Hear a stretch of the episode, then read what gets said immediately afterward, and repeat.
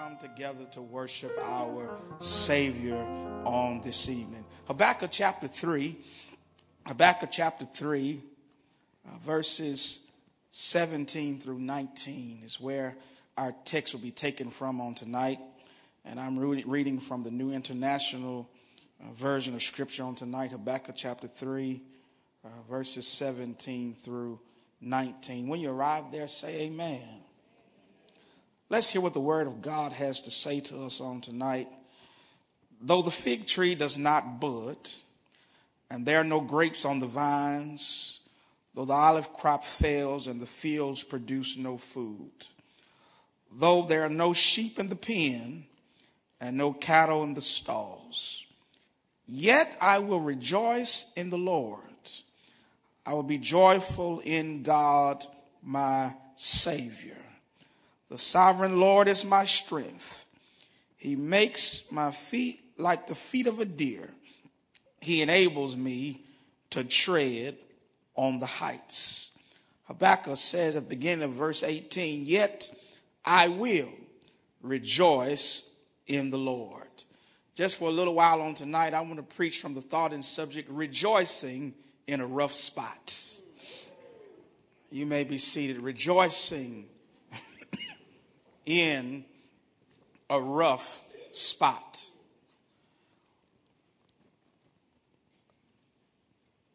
Habakkuk, the prophet of God, the author of this oracle, brings to us on tonight a message of doom and gloom. It is a message of doom and gloom because it is through the prophet Habakkuk that God warns the people of Judah that he will use a ruthless and impetuous nation called Babylon to take them into captivity. Our brothers and sisters, one of the things we discover when we read Habakkuk chapter 1 is that Habakkuk has a complaint against God. He has an issue with God because Habakkuk does not understand how God could use a notorious and evil nation like the Babylonians to punish his people. I submit to you on tonight that this is a rough spot for the nation of Judah. If we were to keep it real with ourselves and real with God on tonight, we also would admit that in life, we too have found ourselves in some rough spots. And many of the times when we find ourselves in rough spots, it's nobody's fault but our own.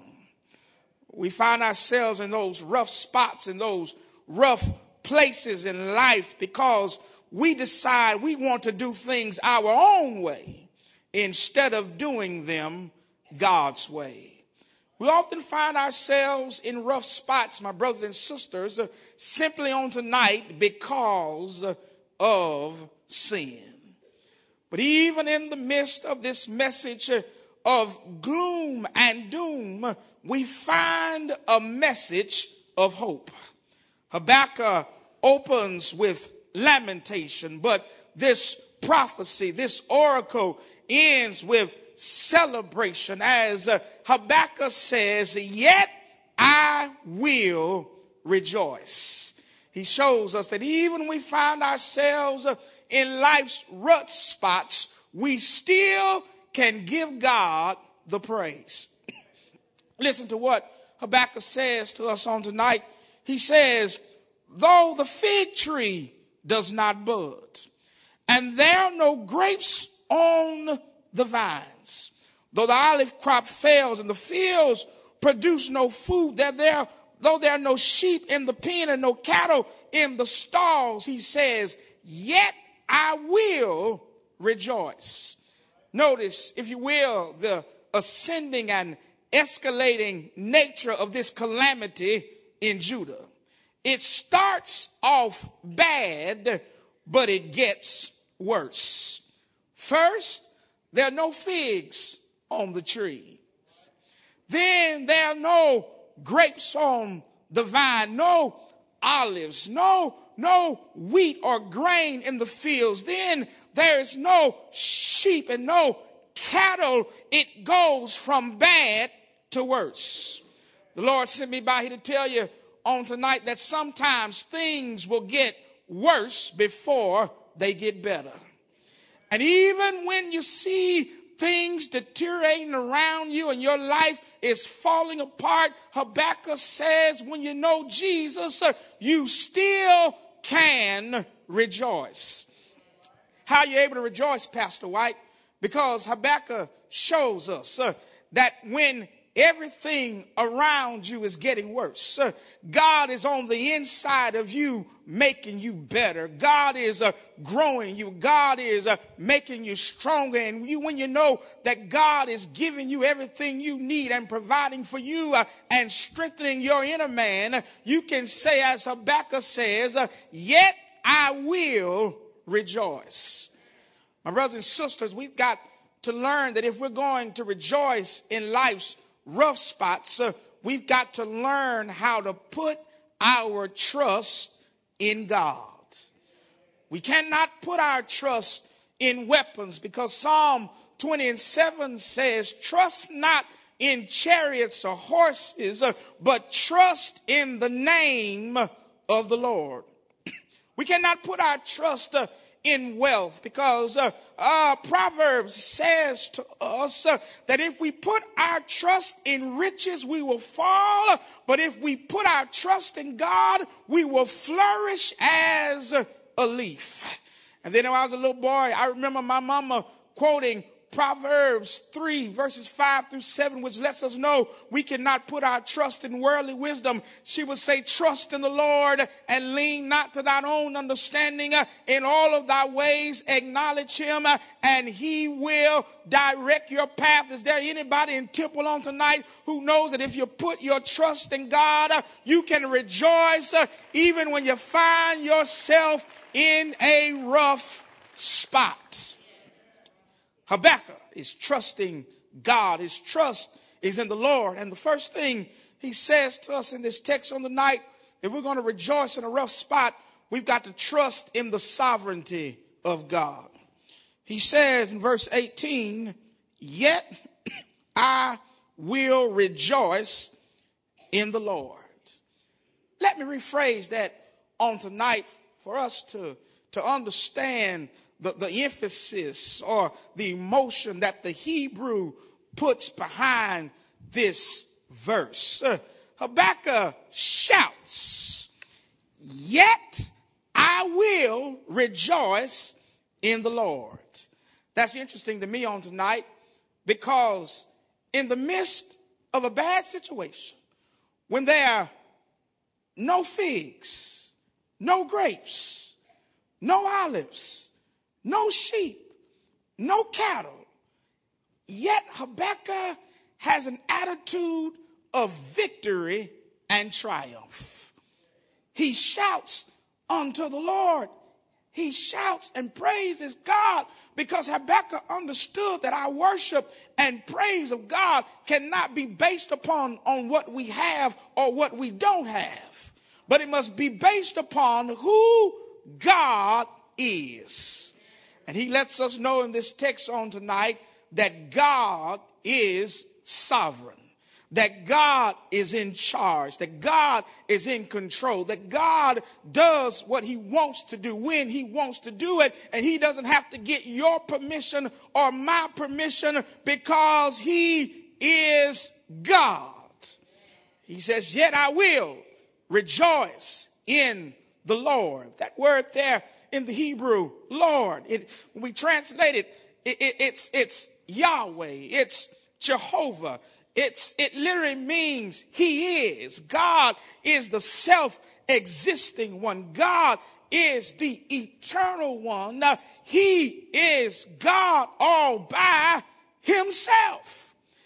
And if we truly want to understand the sovereignty of God, then we must understand God's creative power. We must understand that He is the creator of the heavens uh, and the earth. Aquinas calls him the uncaused caused. He is responsible for everything that exists. In Genesis chapter 2, verse 4, when Moses records the creation, he says to us that this is the account of God creating the heavens and the earth. The Lord created the heavens and the earth. The Lord created, God created this world. That, that's awesome on tonight when you think about how God created something out of nothing. Both visible and invisible things uh, by exercising his free pleasure and will. Oh, it's good to know on tonight that he's God. He created something out of nothing, which means he didn't have to go to Lowe's, Home Depot, or True Value to get supplies. He, he didn't have to get a group together to brainstorm or to get ideas. He didn't have to get blueprints uh, approved. He didn't have to go before planning and zoning. All he said was, uh, let there be, and there was. What a mighty God we serve. And when we think about the sovereignty of God and his creative power, when we look at the creation story, we discover that God says at the end of Genesis chapter 1, and everything was very good.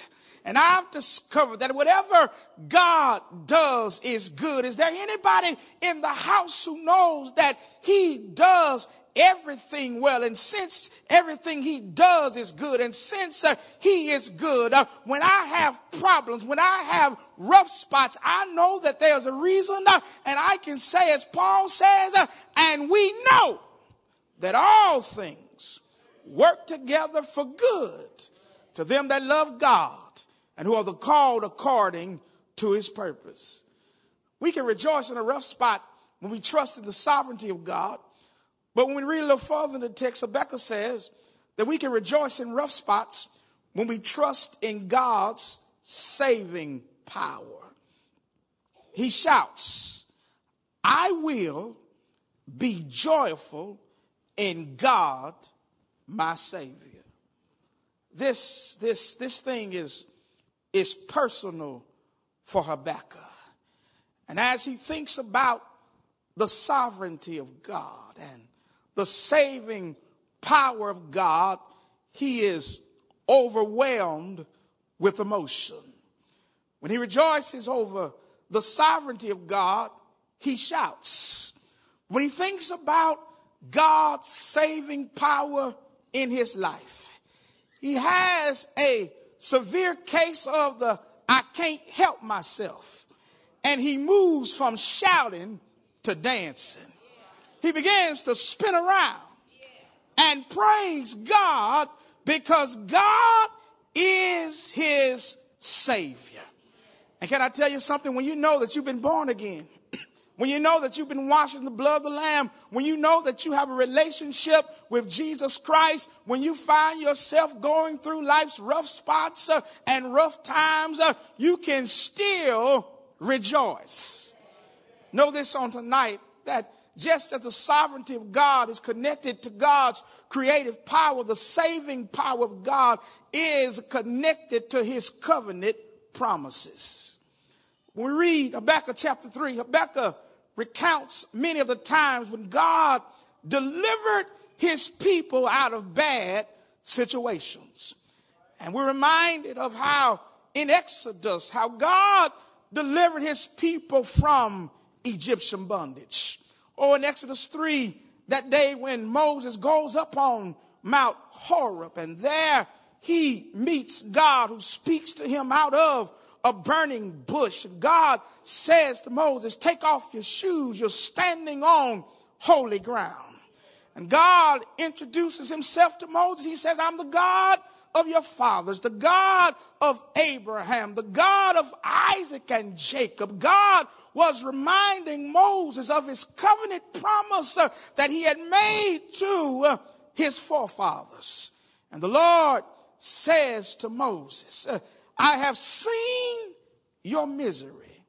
I have heard your cry. I am concerned about you, and I'm going to come down and rescue you. Can I tell you on something on tonight? When you find yourself in life's rough spots, uh, you need to know that God sees your misery. God sees what you're going through. He has his all seeing eye on you. Not only does he see your misery, but you need to know on tonight that God has heard your cry. Is there anybody in the house tonight who knows that when we cry out to God for help, uh, that he hears us. And not only does he hear, but he's moved by our situations. He says, I see your misery. I hear your cry. I am concerned about you when nobody else seems concerned. It's good to know that God cares about his people. And what I love about God is that he's transcendent yet immanent at the same time. He's above us. His ways are not our ways. His thoughts are not our thoughts, but he's immanent because the same God who is high, he'll come down and rescue us. Uh, he'll work out our situations. Uh, is there anybody who don't mind testifying? Uh, your family members may walk out of your church folk may not want to deal with you anymore, but God is somebody we can depend on all the time. He says, I will never leave you nor forsake you salvation, this deliverance, this saving power is connected to God's covenant promises. And I, if you're not saved on tonight, I need to tell you that the writer of Hebrews tells us in Hebrews chapter 8 that through Jesus Christ, God has given us a better covenant based upon better promises because Jesus went to the cross and shed his blood for our sins. Uh, if you don't have a relationship with God on tonight, you don't have to leave the same way you can you came. Uh, you can leave knowing that God is your savior. The Bible is true for God so loved the world that he gave his only begotten son that whosoever believeth in him should not perish but have everlasting life. Oh, we can rejoice in rough spots when we trust in the sovereignty of God, when we trust in the saving power of God. But finally, Habakkuk says we can rejoice in a rough spot when we trust in the strength of God. He says in verse 19, the sovereign Lord is my strength. He says, God, who is sovereign, God, who is my Savior, he says, He is my strength. I need to tell you on tonight that when you go through life's rough spots, you're going to get tired sometimes. You're going to get weary. You're going to want to throw in the towel. You're going to want to quit. But I stopped by here to tell you tonight God will give you strength. If you try to make it by way of your own strength, you'll fail every time. But is there anybody who knows that Jesus will give you strength? Uh, Paul says in Philippians 4, I can do all things through Christ who strengthens me. Habakkuk says that God will strengthen us in such a way. He says that he makes my feet like the feet of deer. If you know anything about deer, they run fast. Deer, they're able to jump over obstacles. And deer, they're very evasive. And my brothers and sisters, uh, Habakkuk wants us to know that when we find ourselves going through life, rocky places and rocky spots, uh, that God will help us to be sure footed like deer. It's good to know that He'll strengthen your feet and He'll help you to stand firm in the liberty that you have in Christ. Uh, he'll give you the strength to walk in the spirit, God will give you the strength to run well, to run a good race when He is your strength. I made up my mind that I'm not going to trust in man. I, am not going to trust in material things. I'm not going to trust in the desires of this world. But I made up my mind that no matter situation I find myself in, I'm going to rejoice and give God all the praise. We, we sing a song at Zion Traveler, This Joy I Have. The world didn't give it to me. And since the world didn't give it to me, the world can't take it away. I've got joy on tonight. That J in joy stands for Jesus. I, have got joy on tonight because that Y stands for you. I, have got joy on tonight because that O in the middle of that J and Y stands for zero. What, what do you mean, preacher? It stands for zero.